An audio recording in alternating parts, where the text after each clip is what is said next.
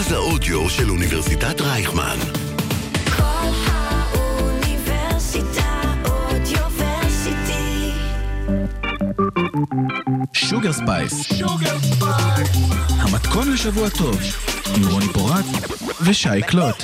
ערב טוב לכל המאזינים והמאזינות, אתם בקול האוניברסיטה מאזינים ל Sugar Spice, ואנחנו נתחיל בסיפור שהוא קצת ישן, אבל בעצם מתקשר לכל מה ש... לא אמרנו שרוני פורט פה ושי קלוט פה. אה, נכון, אני רוני פורט. כן, ואני שי קלוט. אז... אה, כל כך להוטה. כן, נכון. אז לפני אה, ארבעה חודשים, אה, חמישה חודשים, חגגתי יום הולדת. אמת. וזה היה ביום השואה, שאני רגילה שיום ההולדת שלי חג אה, סביב אה, כל המאורעות האלה, והייתי במסעדה, כי היה לי יום חופש כזה מהעבודה, ורציתי להתפנק. והולכים למסעדה והלכתי כשיום הולדת, זה. די נהוג. כן, אני עדיין מכבדת את יום השואה, מחוברת מאוד וזה, אבל רציתי לציין את היום הזה לעצמי, בוודאי. כאילו. אה, נפגשתי כזה עם חבר, והוא בדיוק היה חייב ללכת, והתעכבנו וזה, אז בסוף ישבתי שם לבד, בתכלס. ישבתי במסעדה לבד. מסעדה פנסי שמנסי, ממש. היה לך כיף. היה לי הכי כיף בעולם. הזמנתי כל מה שרציתי, היה טעים ברמות, שמתי לב לכל מה שקורה סביבי, ואגב, גם הסביבה נתנה לי המון השראה. היה באמת כיף היה להיות כיף, היה חלק כיף. מהרבה מאוד שיחות של אנשים. ואז אני באה לצאת, ועוצר אותי איזה מישהו, והוא אומר לי, תקשיב, אני חייב להגיד לך משהו. לא, מה? אני מה זה מעריץ אותך? אז אני אומרת לו, על מה אתה מעריץ אותי? לא הבנתי. "אה, על זה שהיית אה, ככה, ישבת לבד. אז אמרתי לו, טוב, אה, כדאי, כאילו באמת, כדאי לך לנסות, שמע, זה, זה כיף. אני לא יכולה להגיד שאני עושה את זה באופן קבוע, אבל מאוד כיף, שווה. אז הוא אומר לי, מה, מה הסיבה שבאת? אמרתי לו, "יש לי יום הולדת." יש לך יום הולדת ואת יושבת לבד? אמרתי לו, כן. מה שנקרא, הגדלת לעשות, ובאת לשבת לבד במסעדה ביום הולדתך. כן, אמרתי לו, מה, אתה נראה יודע לא איזה. fun זה? וואו, איזה מדהים זה היה. אני לא צריכה עכשיו לשמוע קשקושים של אנשים שלא מעניינים אותי. חגגתי את עצמי, מה שנקרא. ובקיצור, לא משנה, זה התפתח אחר כך, הוא הזמין אותי לדרינק, היה בכלל אה, ערב מאוד מצחיק. ו... וזה, וזה הוביל אותי אחר כך להרפתקה, שאני בעצם יוצאת אליה ממש תכף. בשבוע הבא, Sugar Spice יוצאת לפגרה של כמה שבועות. נכון, זה המועד וזה המעמד. נכון.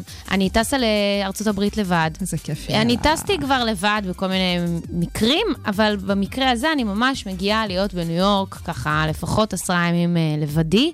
כן, יש לי שם חברים, כן, יש חברים שאמורים להצטרף, אבל בתכלס, בתכלס אני הולכת להיות לבד שם, ואני מה זה מחכה לזה ברמות. ויש לציין שלא הייתי כזו. זאת אומרת, זה לא משהו שהוא היה sense forever. אני נפתחתי לעניין הלבד הזה לאח... לאחרונה, בשנה האחרונה. אימא שלי, אני תמיד זוכרת אותה, אומרת, אתם תעזבו אותי. אני הולכת, אני לא צריכה אף אחד. כזה, ותמיד הסתכלתי על זה במעין קנאה סלאש אה, תימהונות, כאילו, מה הסיפור שלה? אין, אין דבר יותר כיף מאשר להיות עם אנשים במקומות. אז יש בי גם חששות של מעניין כאילו איך זה יעבור. מצד שני, אומרת, וואו, איך לראות הצגות וסרטים והופעות. יהיה לך כיף, נו. נראה לי מדליק. אה, וגם כן. אה, אני אוהבת, אה, לדח... יש לי נטייה כזו לדחוק בעצמי את עצמי להרפתקאות לפעמים מיותרות.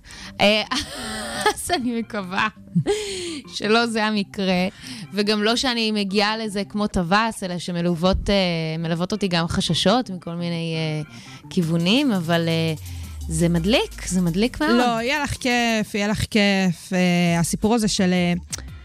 אה, כאילו, הלכת למסעדה לבד, ותמיד יש את השאלות האלה של איפה להיות לבד וכמה להיות לבד. כן, והאם הסתכלו עליי בתור מוזרה? והאם הסתכלו עליי בתור מוזרה, וגם תמיד יש כזה קטע של ספציפית לטייל לבד בחו"ל. גם את תראי, חזרת עכשיו מטיול מחו"ל לא מזמן. לגמרי, וכאילו גם עשיתי כזה טיול של להיות לבד כזה באפריקה, זה כאילו בכלל כזה גם עניין הביטחון האישי נכנס, בקטע כאילו, Oh my God, שלא יחטפו אותך ולא יאנסו אותך ולא ירצחו אותך וכאלה, שכאילו... סבבה, ברור שזה נמצא, כאילו אף אחד פה לא חי באיזה לילה שכולנו בטוב והכל קורה, אה, אבל כן אין ספק, וגם פשוט כשטיילתי לבד ונתקלתי שם בעוד אנשים, גם ישראלים, שגם טיילו לבד, אז פתאום את מבינה כמה כשאת לבד, יש חוויות שבחיים לא היית חווה ביחד. חד משמעית. כאילו, הביחד זה כבר הדיפולט. כבר מנטרל אותך. לגמרי, הביחד זה הדיפולט. לא שזה דבר לא סבבה, כאילו, אני כן חושבת שאני גם טיילתי ביחד, ולהיות ביחד בחו"ל זה תמיד כיף, אה, אבל כן יש משהו בלבד. אה, גם להיות במקומות מבודדים, כאילו כמו נגיד שאני טסתי לפאקינג אה, מוזמביק, שזה באמת מדינה כזאת שוואלה, אין שם הרבה אנשים, אבל גם להיות בניו יורק, שזה המקום הכי הומה, הכי הומה אדם בעולם, גם במקומות כאלה, הכי את פתאום מוצאת דברים, פתאום את מסתכלת על דברים אחרת. גם במקומות שכבר היית בהם פעם, אז את מסתכלת על דברים אחרת וחווה את הדברים אחרת, וכן, פתאום להיתקל באנשים, פתאום החוויות, ואני בטוחה שעם כל הפחד הזה, זה נשמע קצת כמו כזה תוכנית לילדים בחינוכית, נכון? כן. לדבר על הרגשות כזה, וקצת... באיזה פחד, כן, הוא כזה, החבר שלי. לגמרי, אנחנו מפחדים, אבל אנחנו גם לא. זה נשמע הכי מופשט, אבל אני חושבת שהסיפור הזה של הכן ביחד, לחוד, לבד, לא סתם יש כל כך הרבה תכנים שמתעסקים בזה. כל החתונמי למיניהם, כל מיני ריאליטי אחרים בנטפליקס וכאלה שהם מתקשרים. מה, בלא טוב היות אדם, האדם לבדו? בדיוק, הדברים האלה. אני חושבת שזה כמעט גובל בפשע שלא מלמדים ילדים בגילאים צעירים, לדעת להיות לבד, לדעת להשתעמם. כן. לדעת להשתעמם, לדעת להעסיק את עצמנו. כי זה על הפנים אם בן אדם באמת לא יודע להיות עם עצמו. זה זוועה. זה זוועת עולמות. לא, לא, לא, זה ממש לא, לא בריא. וכן, לפעמים צריך ליטרלי להחתים דרכון בשביל לחוות את זה, כי יש איזה משהו בשגרה שלנו שלא מאפשר את זה. או מועדים כאלה, כמו נגיד יום הולדת, שאת פשוט לוקחת את עצמך והולכת למסעדה לבד. כן. לי יש חלום להיות בקולנוע לבד, עדיין לא עשיתי את זה, שזה כאילו הדבר הכי... מה הבעיה? לים אני הולכת לבד תמיד. זה מאוד כיף. לים אני הולכת לבד, אלא אם כן מישהו מסתדר לו לבוא איתי כזה זה. הרבה פעמים הולכת לים בלי להודיע לאף אחד, לא מעניין אותי, אני בים לבד. אה, וזה בסדר, ואת תטוסי, ואנחנו נהיה פה בפגרה, אבל יהיה לך... את הולכת לעשות את החיים שלך, את הכיף של החיים שלך, רוני פורט, נו באמת. כן, פארטי אין דה יו say. בטח. So excited. ניו יורק סיטי, למה אנחנו לא שמנו פה את אה, ניו יורק? לא, לא בא לך, לא בא לך. לא. זה איך נשמע שיר אחר. די, שיר רכפר. נשמע שיר אחר. כן, ארי סטייל? בבקשה. קצת כזה... בריטי לאמריקה. כן, קצת מודרנה גם. שוגר ספייס. המתכון לשבוע טוב, עם רוני פורט ושי קלוט. כן, שייקלוט. ראש השנה, שבוע הבא. ויחד איתו, חוץ מהתפוח בדבש וראש הדג, מגיעים כל הסיפור הזה של סיכומי שנה ומצעדים וכאלה, וכאילו, סבבה, אנחנו לא באות לעשות פה מצעד. דרך אגב, ביום לא. חמישי הזה יש כאן מצעד מדליק. מאוד. של שירי ילדים, שמגיש אותו אה, צח אה, שמעון, שהוא, איפה הוא? וואי, וואי, בדיוק היה כאן. ממש, הוא עכשיו גם מפיק את השידור שלנו. נכון, וגם יש לו את התוכנית פלשבק, שזו תוכנית אה, הפודקאסט המדליק. אדירה. שמביאה איתה את כל הנוסטלגיה שיש, שאגב, זה מדהים שזה קרה באותו שבוע שכל אה, כוכבי אה, אה, הישרדות, אני באה להגיד, חלילה, חלילה. קטנטנות המורדים, כן, קרן כן, אור, כן, וזה, באו. לפה לארץ. לגמרי. זה יהיה אחלה של מצעד. ממליצות, יום חמישי הקרוב בין 2 ל-4. אה, אבל תראי, תמיד בסיכומי שנה האלה וזה, באים ומדברים על כל מיני תופעות, או מנתחים איזה שהן מגמות, או משהו כזה. ו Sugar Spice, כיאה ל Sugar Spice, אנחנו לא נטרחן, אבל כן אנחנו ניקח את הסוגיה שאנחנו הכי אוהבות לדבר עליה, שזה הפופ. ונשים. ונשים, וננסה להבין מה, מה ראינו כן. השנה. אה, יש לנו מנצחת מבחינתנו, כן? כן, אנחנו נתחיל מהסוף אולי, כן. שזו המנצחת, נונו, בוודאי. שהיא פשוט הביאה משהו מאוד פרשי. יש כאלה שיכולים לזלזל בזה, אבל אה, היא עושה מוזיקת פופ טהורה, בצורה מבריקה. בצורה שהיא נגישה, בצורה שהיא עכשווית. אנחנו כבר דיברנו בעבר פה על האלבום שלה. כן.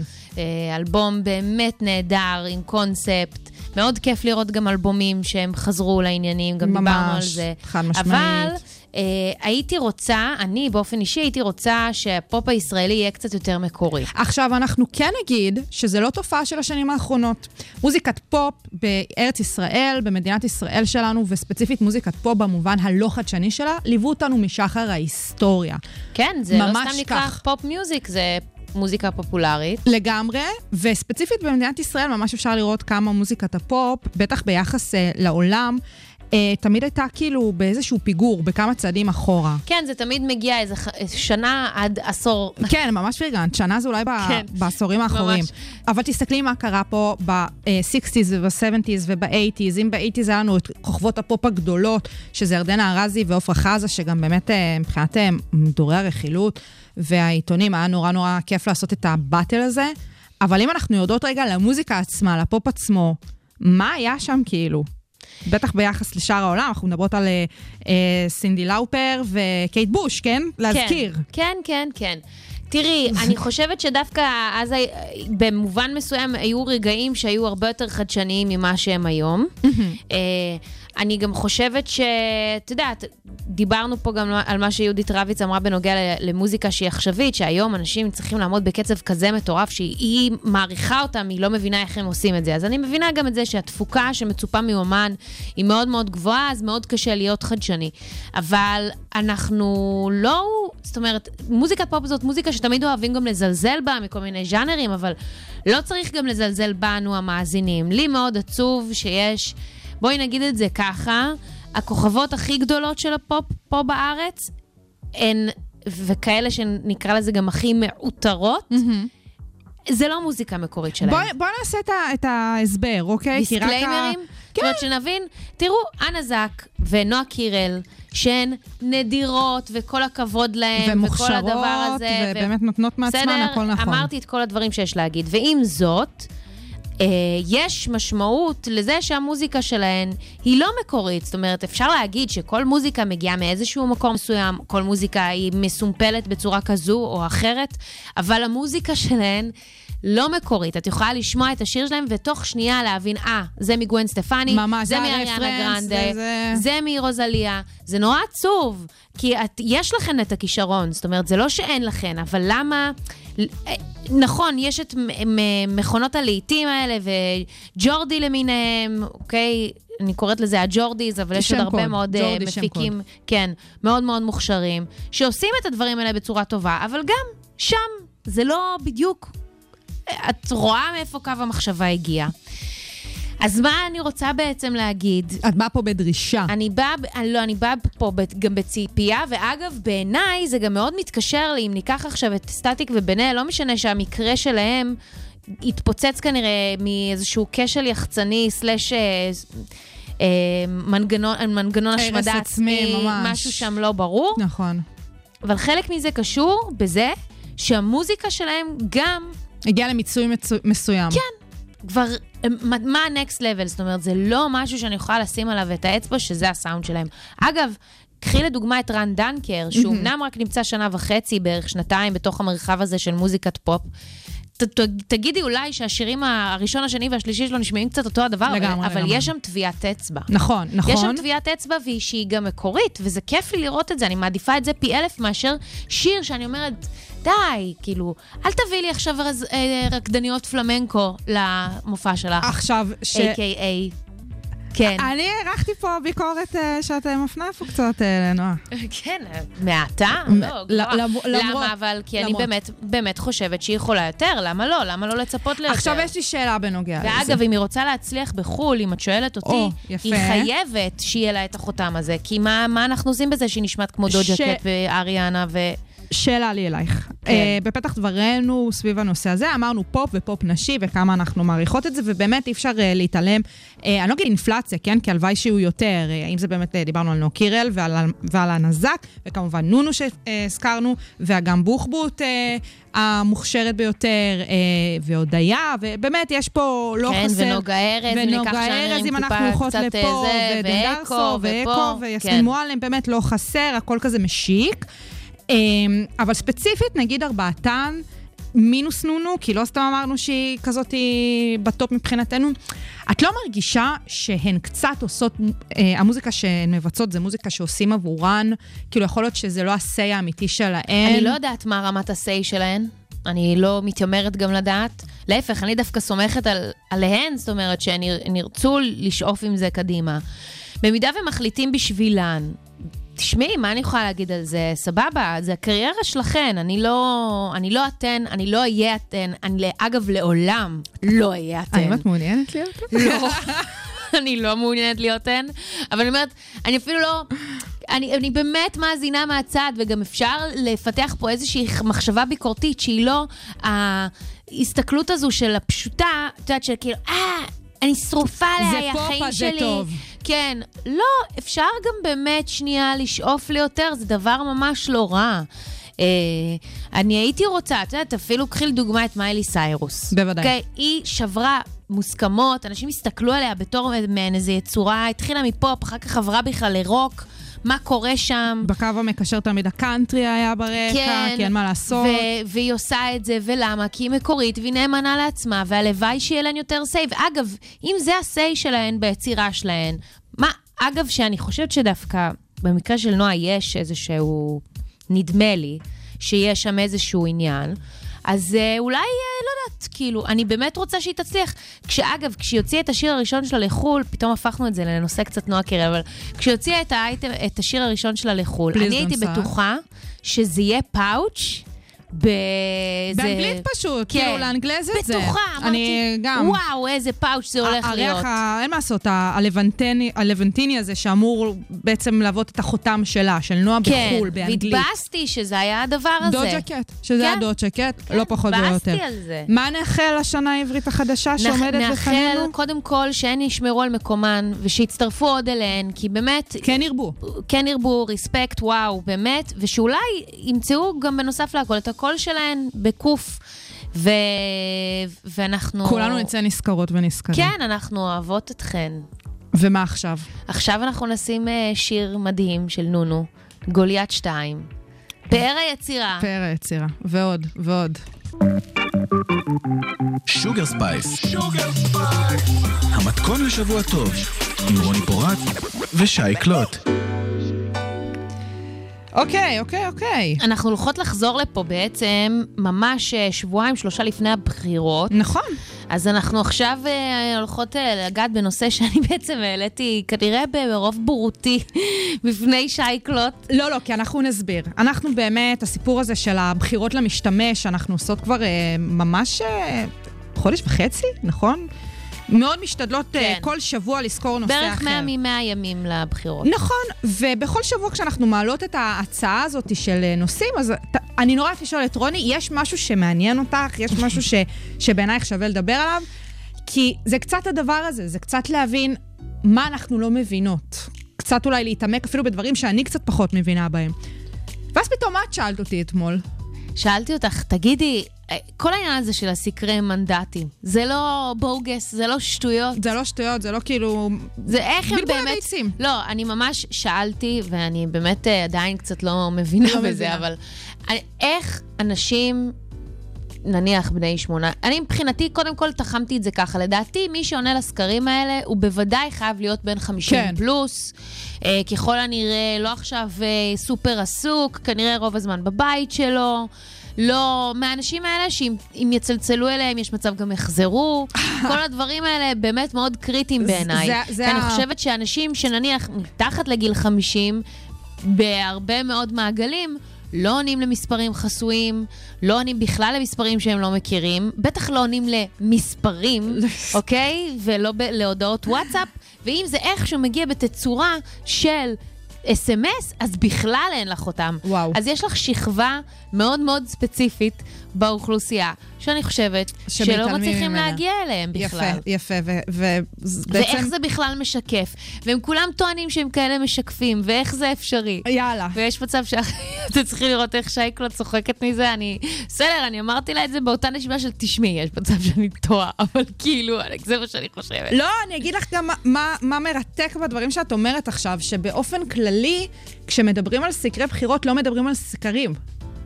אז על מה מדברים?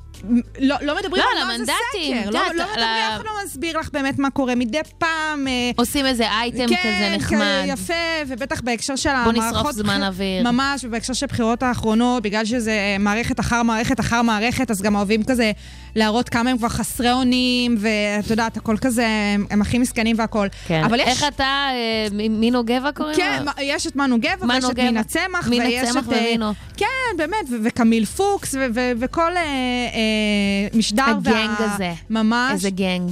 מה זה גנג? מה זה זה? אוי אוי אוי. אבל תקשיבי, רוני, זה מדובר פה על מדע. כן. זה מדע. זה מדע? מה שנקרא מדע הנתונים. בבקשה. עכשיו, תראי, מה מקסים? שכשאני הלכתי לתחקיר הזה בקטע כזה של באמת להביא לך את הנתונים ואת ההסברים והגדרות מדויקות והכול, כשאת כותבת בגוגל עכשיו סקר, סקר בחירות, סקר מנדטים, מה זה סקר, הכל, את פשוט מקבלת את הסקרים עצמם. זאת אומרת, כן, את לא מקבלת את ההסבר. את לא מקבלת את הערך בוויקיפדיה, את לא מקבלת את הערך האקדמי, את לא, לא מגיעה לאיזה מאמר. שזה בפני עצמו מדהים, כאילו, זה רק אומר כמה אנחנו נמצאות בכזאת אינפלציה של סקרים, וכזה אינפלציה של שיח של סקרים. בכלל, כמות של אה, מידע, ולא בהכרח אמת. ונזכיר בימינו אנו. שהרשימות רק נסגרו שבוע שעבר, נכון. בסוף השבוע, שכאילו, זה רק מעלה את השאלה למה זה רלוונטי שעד עכשיו היה פשוט מטר של, של סקרים. שאני אגב בגלל זה חשבתי, אמרתי, כן, הם כולם הזמינו את כן, כל הסקרים, וזה, כדי... אוקיי. אז בואו נבין שנייה את הדבר הזה. מה זה בכלל סקר? סקר זה מדידה של תכונה באמצעות מדגם והכללת הממצאים לכלל האוכלוסייה.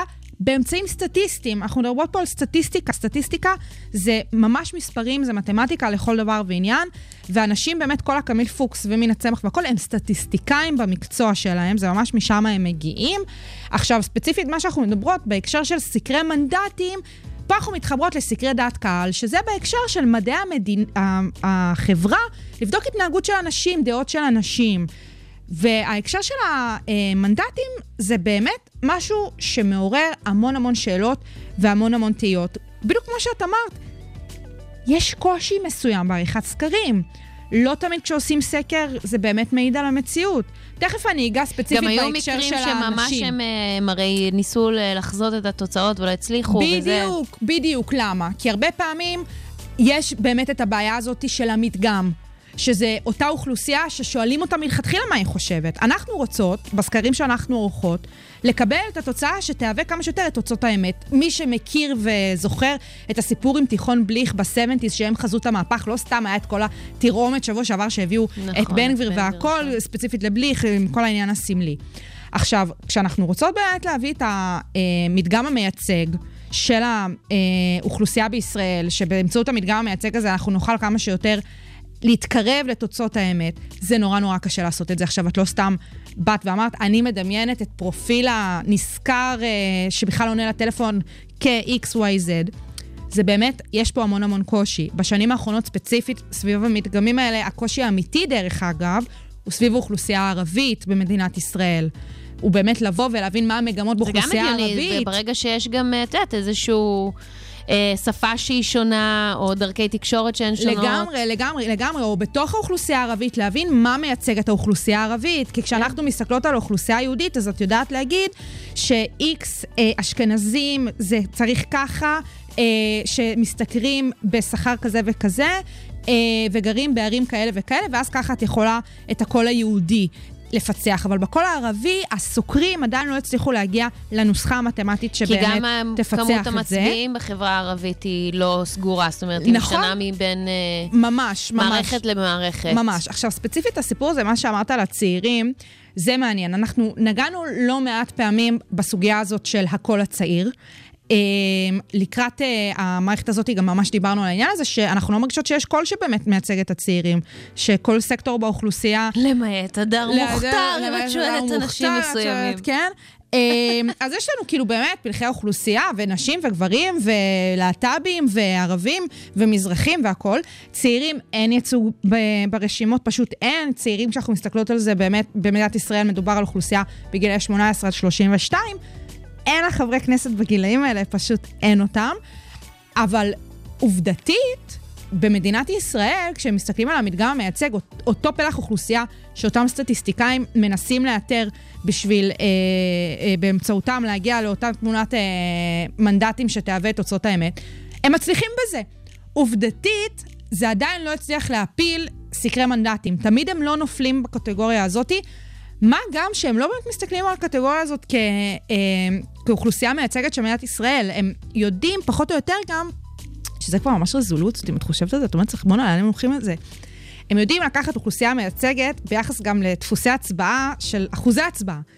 זאת אומרת, אם הם יודעים שהצעירים מצביעים, נגיד, בשיעור של 20 אה, אחוז, אז הם ידעו מלכתחילה לבוא ל-20 אחוז שמהווים את, את אוכלוסיית ישראלים, אה, הצעירים בישראל. זה עד כדי כך יורד לרזולוציות, זה פסיכי לחלוטין. אז כן, תראי, זה קושי נורא גדול.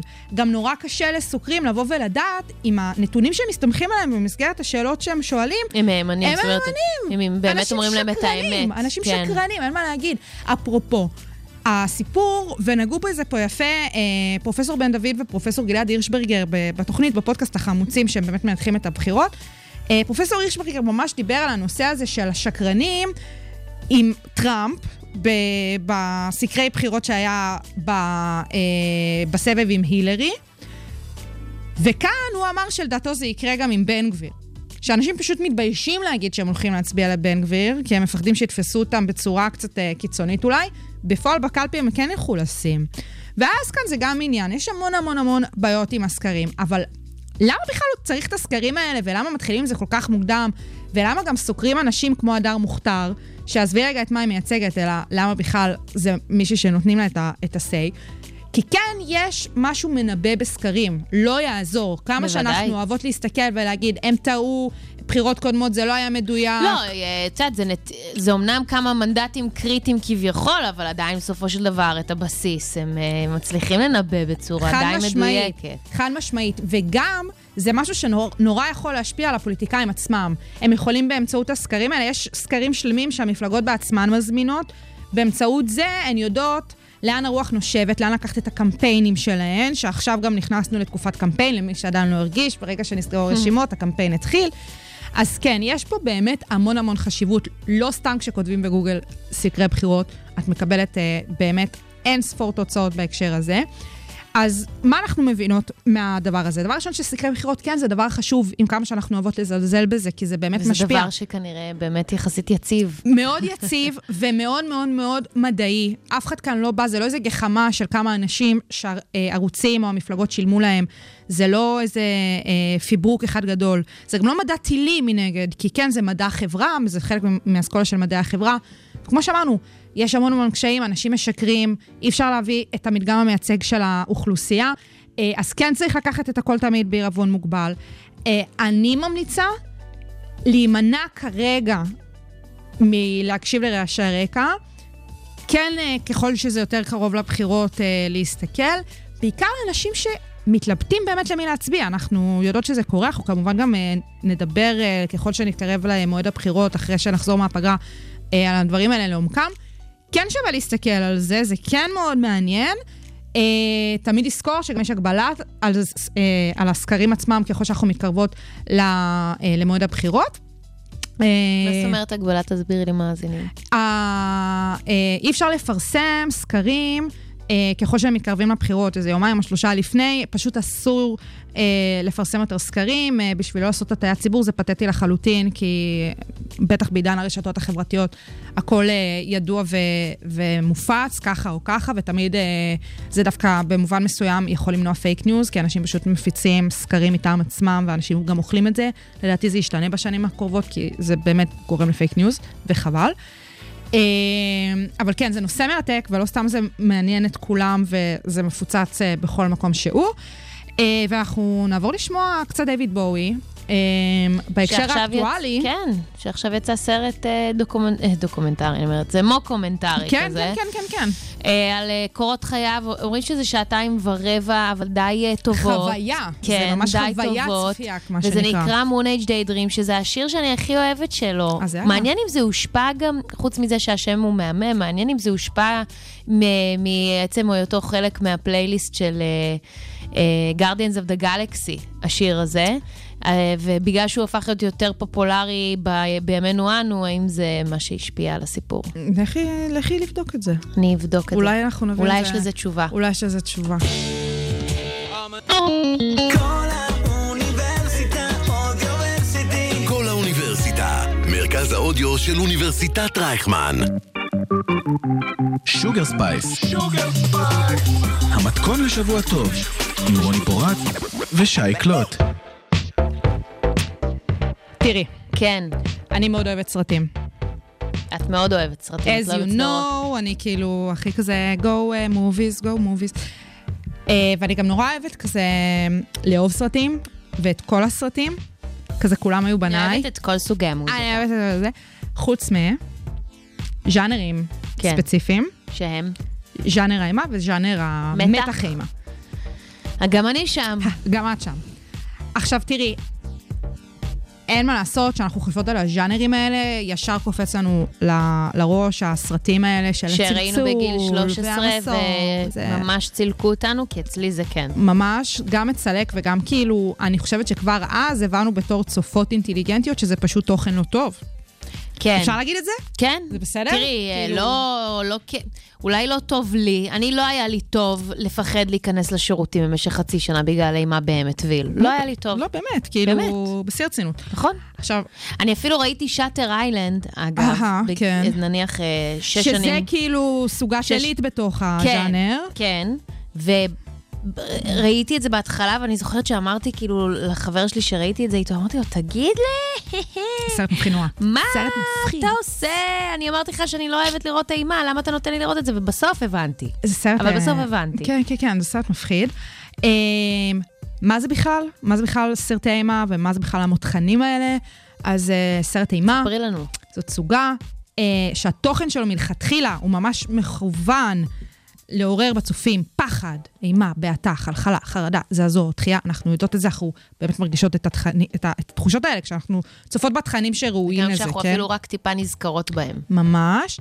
והמותחנים, אותם ת'רילרים, הם כאילו קצת יותר מתוחכמים, זה קצת יותר יורד חלק בגרון. אה, עכשיו, זה בדרך כלל מאופיין בשימוש בפעולה ובמקצב גבוה, דמות גיבור, הוא בעל תושייה, הוא רוצה ככה אה, לחסל ולפורר את התוכנית של הנבל במסגרת העלילה שלו, אה, והרבה פעמים זה ז'אנרים משיקים. אמ, ובאמת נתנו פה דוגמאות לתכנים קצת יותר טובים ותכנים קצת פחות טובים. ואני חייבת להודות שאפילו שאטר איילנד, שזה סרט אה, כבר לא כזה, כאילו קצת ותיק, כן, הוא ותיק. הוא בן איזה 15 ב- כן, משהו בוודאות. כזה, כן, כן, כן. אה, מר, מרטין סקורסזה ומרק רפלו וכמובן ליאונרדו דקפריו בסרט הזה. אה, אבל עדיין זה לא היה סרט שגרם לי כאילו להתחבר לז'אנר. וכן היה סרט שפתח לי את הצ'קרה. ושממנו התחלתי לתת קצת יותר צ'אנס לז'אנר הזה, ובאמת נתת צ'אנסה. נתתי צ'אנסה ולא התאכזבתי. אז הסרט הראשון שאני, אה, ותכף אני אסביר גם למה, כי לא סתם אני נתתי צ'אנס דרך הסרט הזה ספציפי, שזה סרט תברח, או Get Out אה, באנגלית, ככה הוא יותר מוכר גם. מכירה את הסרט? לא. צריך לראות? את תצפי בו בטוח יצא, אחרי נניח? הזה. הסרט יצא ב-2017, היוצר שלו אה, זה אה, ג'ורדן אה, פיל, אותו קומיקאי, אה, תסריטאי, בדרך כלל באמת מגיע מה, כאילו מקומדיה, הוא, הוא אה, קומיקאי. עכשיו, הסרט הזה, אני לא אכנס לעלילה שלו, אני כן אסביר למה הסרט עצמו, במסגרת העלילה שלו, גרם לי להתחבר לסרט. תראי, זה סרט 2017, אני בכלל הלכתי לראות אותו בגלל חברים שהלכו לקולנוע, לבד כנראה לא הייתי הולכת לראות עוד פעם, כי זה סרט מז'אנר האימה. אבל הסרט, הוא מציג בבסיסו את הסוגיה של גזענות נגד שחורים בארצות הברית. הסרט מעביר באמצעות האימה את התחושות ששחורים מרגישים ב- כשהם חווים כשהם גזענות. חווים גזענות. והסרט הזה עושה את זה בצורה פלאית, וואו, באמת. איזה ופה- פיצוח מעניין. ופה בדיוק, זה, זה האסימון שנפל לי שם. עכשיו גם, זה מתקשר לדברים יותר רלוונטיים, אבל מבחינתי זה הסרט הראשון שאני לפחות הצלחתי להרגיש את, ה, את הגאונות הזאת של לקחת ז'אנר שהוא די נחות מבחינת באמת... בטח, הוא ה- נחשב על גבול הטרש. ממש, ופשוט לבוא ולפצח את זה, לקחת את התחושות האלה שהסרטים מעוררים, לשייך את זה לסוגיה חברתית בוערת, חשובה ודחופה. ולגרום לצופים והצופות בכללותם רגע להבין מה קורה שם. עכשיו, זה לא... סבבה שאני באה ומדברת ככה בתור אה, שי קלוט, כאילו איזה מבקרת קולנוע אה, דגולה אני. הסרט הזה זכה באוסקר על התסריט המקורי באותה השנה. וואו. בטקס האוסקר ה-90, זאת אומרת, אפילו הממסד עצמו ידע לפרגן ליוצר, לג'ורדן פיל, ולתת את הבאמת הוקרה הזאתי של הנה, אתה הצלחת לקחת ג'אנר באמת נחות, לשלב אותו יחד עם סוגיה חברתית בוערת, ובאמצעותו להעביר את התחושות האלה. סתם ככה אנקדוטה, במסגרת הזכייה שלו, הוא נתן את נאום האוסקר הקצר ביותר אי פעם, מה הוא אמר? והמצחיק ביותר, תחפשו, תעשו יוטיוב, לא תצטערו. אז זה יפה. ככה באמת אה, המלצה ככה בשביל להבין רגע את העניין הזה. זה לא נגמר פה. לפני שנה, בטקס האוסקר אה, הקודם, בעצם הסרט יצא ב-2020, זה כבר שנתיים, אבל אה, הוא זכ... גם הסרט הזה זכה, כבר עכשיו אני אומרת ספוילר, זכה בתסריט שלו לתסריט המקורי הטוב ביותר, כי בתברח באמת יוצרים עלו פה על משהו, על היכולת להעביר את אותן תחושות ואת אותה בעתה של סוגיות חברתיות בוערות דרך האמצעי הזה של מתח איך ואימה. קוראים רק לסרט הזה? הסרט אנחנו עכשיו נדבר עליו, אה, שזה באמת אחד הסרטים הכי טובים שראיתי בחיים שלי. קוראים לו Promising Young Woman, או בעברית צעירה מבטיחה. לא מאמינה שאת אומרת את זה. ממש כאילו, אוקיי. כן. כן, קולגה משגעת אותי שאני אראה את זה. את חייבת לראות אותו. אמרה לי שהיא היא לא מדברת איתי עד שאני לא... היא לא ראתה את מין גרלס, ואני לא ראיתי את צעירה מבטיחה, אז היא אמרה לי, אנחנו נעשה החלפות. תעשו החלפות, אה, בשביל זה אני פה, בשביל אה, להכיל את שניהם ואותו בן אדם. אה, צחוק צחוק, אבל זה באמת, אה, כשהסרט הזה יצא, אז אני ממש רציתי לראות אותו, אבל אז הייתה את הקורונה, אז לא יכולנו לראות אותו, וממש חיכיתי שזה יגיע לטלוויזיה, כאילו ממש חיכיתי לראות את הסרט, ממש ממש ממש. ראיתי אותו אה, בטלוויזיה, והספקתי לראות אותו כבר איזה ארבע פעמים מהרגע שהוא הגיע לטלוויזיה. וואו, שייקלו. כן, מבחינתי הוא ממש כבר נהיה קאלט. Uh, עכשיו, הסרט הזה עשה לסוגיה של טורפים מיניים ותקיפות מיניות את מה שגט אאוט עשה לסוגיית אני לא יודעת אם הגזענות. אני מוכנה לזה. עכשיו, באמת שזה כל כך לוקח את הסוגיה הזאתי, ואין מצב שאנשים, ואין מה לעשות, בעיקר גברים, יראו את הסרט הזה ולא יבינו על מה מדובר. כי בסופו של יום, אם ספציפית בעניין הזה של גט אאוט, לוקחים פה את סוגיית אה, הגזענות כלפי שחורים בארצות הברית ורוצים שכלל האוכלוסייה אולי תבין מה הם חווים. כאן עושים אותו דבר לסוגיית ההטרדות המיניות, התוקפים המיניים, ובאמת הפכו את זה לסרט. אה, היוצרת של הסרט היא אמרלד אה, פנל, שהיא בעצם אה, קמילה מ-The Crown, בגרסה של עונות 3 ו-4. מה את אומרת? היא זכתה באוסקר על התסריט המקורי בס- בעקבות הסרט הזה, היא גם, כשהיא קיבלה את הפרס, אה, היא גם הייתה בהיריון בדיוק והכל, היא בעצם האישה הראשונה שזכתה בפרס הזה אי פעם, שזה בפני עצמו אה, מאוד מאוד מאוד מאוד מרגש, בעיקר על סרט כזה, שהוא כל כולו חוויה נשית. ואישית, וזה סרט מתוחכם ומגניב, ואחד הדברים, אפרופו, המדליקים בסרט הזה, מעבר לפסקול ההורס, זה הליהוק שהם עשו שם. אה, מעבר לזה שהם הביאו את אה, לברן קוקס, שתשחק שם בסרט, לברן. לברן קוקס, שתשחק בסרט, שזה כאילו, וואלה, לתת תפקיד לא כזה גדול, אבל כן משמעותי בסרט שידעו שהוא הולך להיות סרט big. אה, אחת המפיקות שם היא גם אה, מרגו רובי, מרגו רובי. אה, הם עשו שם ליהוק מדליק ביותר לגברים בסרט, כי אין מה לעשות, אה, צריך תוקפים. אה, לא רואים בסרט, דרך אגב, שום תקיפה אה, ממשית, הסרט מתעסק יותר בדיון ובניתוח של הדבר מאשר בתקיפה עצמה. סרט באמת מתוחכם ללכת לראות. הקטע המדליק פה זה שצוות ההפקה בחר בכוונה שחקנים שגילמו בעבר דמויות ידועות כטובות או מושלמות, כל מיני good guys כאלה, כן. שזה ה typecast של הליהוק אוי, שלהם. מושלם, כל לקחו הכבוד. דווקא כאלה שיגלמו את. אותן דמויות שהסרט בא לטפל הוא נראה בהן. הכי סבבה, הוא אח שלי, הוא אה, בחיים לא יעשה את זה. בו ברנהאם, כולנו מכירים אותו, נכון? כן. ה good guy הזה, ההיפסטר המדליק. כן. לראות את הסרט בבקשה, להבין. שנייה את הליהוק שעשו איתו, מהר מהר מהר. אמ, וכמו שאמרתי, גם, ה, גם הפסקול מדהים, קיצור, פשוט ניגע בו. אנחנו צריכים לתת אה, הזדמנות לז'אנר המתח, חד באמת. משמע המתח והאימה. תראי, אני ראיתי עכשיו סרט קצת פחות טוב מהז'אנר הזה, אבל שגם מתעסק בסוגיה מדליקה, שמתקשר באמת אה, להטרדות המיניות בסיקסטיז. אה, שנקרא Last Night in So, אתמול בלילה בסו. אה, אין לי כוח לתרגומים, אבל בסדר, כן. אנחנו נזרום עם זה. אה, ששם המשחק והאפקטים מדהימים, העלילה קצת, כאילו, התסריט קצת מוזר, אבל גם שווה לראות אותו, כי הוא באמת לוקח את הנושא הזה ומנתח אותו יפה. אה, אז כן, לתת את הצ'אנס לז'אנר הזה, אפשר להיות מופתעים, יש תכנים ממש ממש טובים. ואחד הדברים המדליקים בפסקול של אה, צעירה מבטיחה זה שהיא לקחה שירי פופ כיפיים והפכה אותם למוזיקה טעימה. אחד מהשירים האלה הוא Toxic. Sugar Spice. המתכון לשבוע טוב, עם רוני פורט ושי קלוט. קלוט. עם שי קלוט. קלוט עם שי קלוט. קלוט עם שי הרבה קלוט. דברים קרו השבוע. תראי, היה אה, את אליפות אה, אירופה שספרד אה, ניצחו, והיה גם את גמר ה-WNBA, אה, וכמובן רוג'ר פדרר שהודיע על פרישה אחרי כל כך הרבה שנים, אבל אה, בואי נשאר לוקאליות, כן, כי זה הכי כיף. נכון. ולפעמים דווקא מתחת לאף אנחנו מוצאות המון המון מסקנות והרבה מאוד שיעורים שאנחנו יכולות ללמוד. והיום אני רוצה שאנחנו נלמד שיעור בצניעות.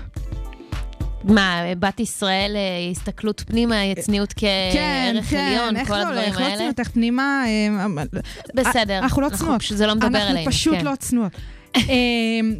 ככה, ליגת העל אה, בכדורגל, אה, ליגת 1, סיימה את המחזור החמישי שלה, ממש ממש אתמול, אנחנו ממש בפתיחתה של הליגה. עכשיו, דברים מעניינים שקרו לקראת הפתיחה של הליגה שלנו השנה, זה דבר ראשון, כל הסיפור הזה של התמודדות במפעלים האירופיים, אה, כמעט ששלוש קבוצות אה, הפילו, בסופו של דבר יש לנו גם את הפועל באר שבע שמשחקת בקונפרנס ליג, וגם כמובן, כמובן, כמובן, מכבי חיפה שהעפילה לליגת האלופות. עכשיו, הדבר הזה בפני עצמו הכניס המון המון דיונים על הליגה שלנו, ובשורה התחתונה, שתחילת הליגה הזאת, הדיון נסוב על חולשתה של הליגה. זה ממש היה כותרת, זה ממש היה משהו שהוביל את השיח בתקשורת הספורט שלנו מכל כיוון. ותראי, אה, אני די בהתחלה, ברשת החברתית האהובה עליי, הטוויטר, אמרתי, ממש, ממש, ממש, ממש, עוד לפני שהליגה התחילה, אני צייצתי על זה שהדיבורים על חולשתה של הליגה הולכים לחזור אלינו כמו בומרנג. שאין דבר כזה, שזה באמת מה שהולך לקרות. בין היתר, נורא הדגישו את הפערים האלה של בין הקבוצות באמת הגדולות, שזה מכבי חיפה ומכבי תל אביב, אה, וקצת מתחתן הפועל באר שבע, אל מול העולות החדשות אה, מליגה הלאומית, שזה בני ריינה, שאין מה לעשות, עשו היסטוריה בעלייה הראשונה שלהם לליגת העל, אה, וכמובן נס ציונה. עכשיו, הנה אנחנו במחזור החמישי של ליגת העל, והליגה בטרללת. אנחנו יכולות לראות כאן, א', שאף קבוצה עדיין לא סיימה, כולה חמישה מחזורים, כן?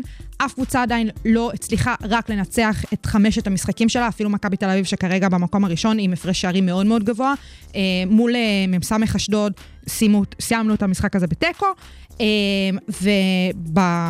ובראש הדבר הזה, בראש השיח הזה, יש לנו כמובן את הפועל ירושלים. עכשיו, הפועל ירושלים זה מועדון מרתק, את ואני גם דיברנו עליהן ממש לפני שנתיים, כשהם uh, עשו את הבלתי יאומן ועלו לליגת העל שלנו, אותה קבוצת אוהדים, אותה, אותו מועדון מפורק, שבמשך שנים היה הדרבי הירושלמי יחד עם ביתר, התפרק.